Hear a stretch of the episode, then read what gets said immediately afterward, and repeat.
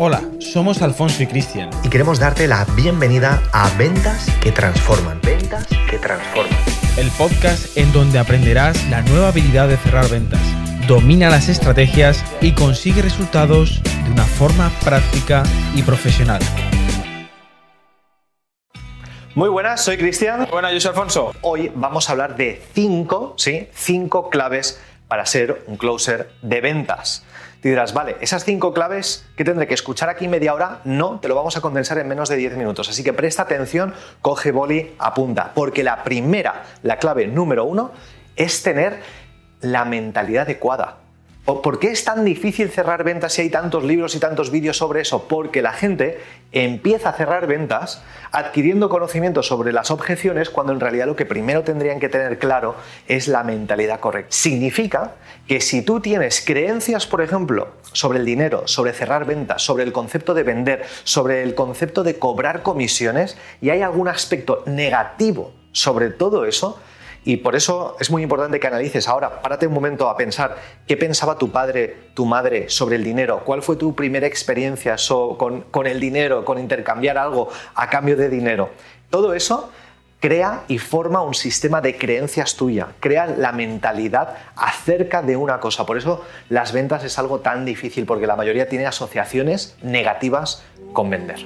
Totalmente cierto. Y además hay otro punto también que quiero que tomes nota, que parece muy obvio, pero es curioso que la mayoría de las personas por no tener esta claridad fallan. Y es precisamente eso, es decir, tener claridad en lo que quieres. Es decir, ¿cuál es tu verdadero objetivo? O sea, ¿por qué estás haciendo lo que estás haciendo? Normalmente eh, la respuesta que la mayoría de las personas nos dan es porque quiero ganar dinero. Y eso es un error de concepto. Si tu foco siempre está en el dinero, la pregunta es, ¿qué te diferencia del resto de las personas?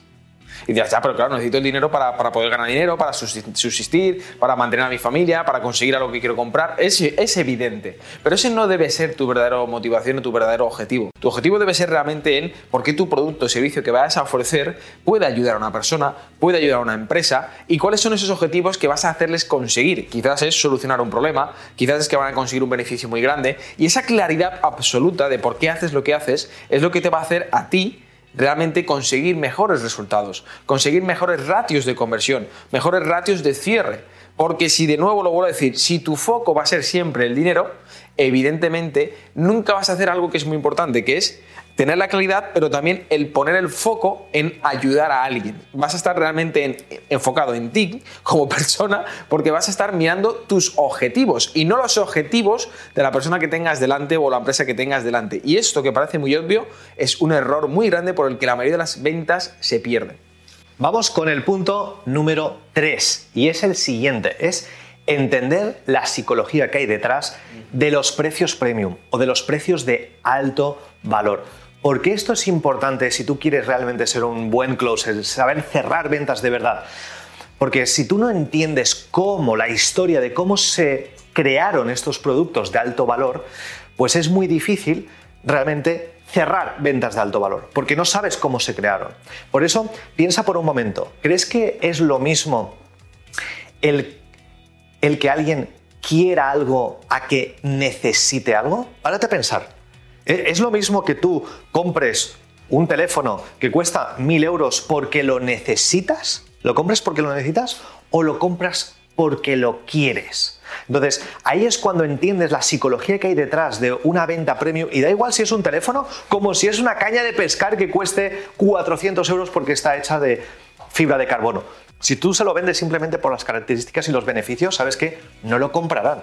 O lo único que te hará diferente es a ver si me lo puedes dejar más barato que la competencia. En cambio, si tú ves por qué lo quiere y quizás lo que quiere realmente es irse a pescar con sus amigos, lanzar la caña y coger el pescado que más pesa y, sentirse orgulloso de que con esa caña ha conseguido el pescado más grande, pues sabes que eso es lo que realmente le motivará a alguien a comprar. Entonces, si no entendemos la psicología que hay detrás de por qué alguien compra lo que compra, es muy difícil ser un closer de ventas. Llegado aquí, nos quedan dos tips más. Déjame decirte también un cuarto punto que también es fundamental y es saber hacer las preguntas adecuadas. Y esta es la clave que realmente pocos dominan, pero que es fundamental para que puedas llegar a entender por qué alguien va a tomar la decisión de comprarte.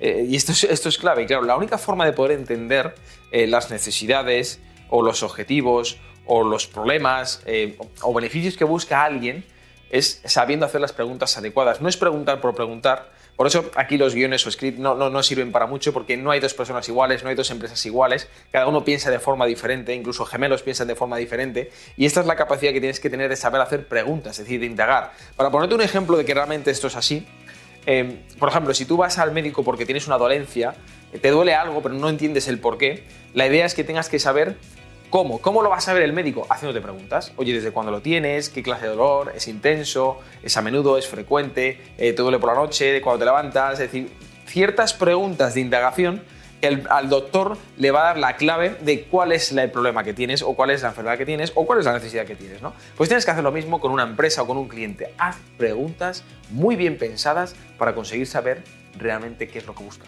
Y vamos con la última clave que es la quinta quinta y última clave, y aquí sí se trata de cómo manejamos las objeciones correctamente. Fíjate que te hablamos de las objeciones al final del todo. Es la última parte. Porque ¿de qué te sirve si tú no tienes la mentalidad correcta, la claridad correcta sobre lo que quieres conseguir, no entiendes la psicología que hay detrás de los precios, tampoco sabes hacer preguntas adecuadas? Si no tienes eso claro, ya te podemos decir cómo manejar una objeción de forma perfecta, te lo podemos decir palabra por palabra que no te saldrá igual, porque no partes de los fundamentos correctos. Pero sabes que si tú no sabes manejar objeciones correctas, como me lo tengo que pensar, esto no es para mí, no sé si es el momento ahora, sabes que fantástico, me encanta, pero se lo tengo que preguntar a mi socio. Si todas esas objeciones tú no las sabes manejar así, inmediatamente, y no proyectas, aquí está la clave, confianza a la hora de manejarlas, no te van a comprar, porque no compramos otra cosa que confianza. Así que si estos tips te han gustado, fantástico, nos encantaría conocer en tus comentarios porque los leemos todos, absolutamente todos. Estamos también en nuestro canal activos y queremos leerte. Acabas de escuchar Ventas que Transforman. Ventas que Transforman. Recuerda suscribirte ahora mismo para recibir notificaciones y material exclusivo que te ayudarán a incrementar tus ventas de manera exponencial. Nos vemos en el próximo episodio. Un saludo de Alfonso y Cristiano.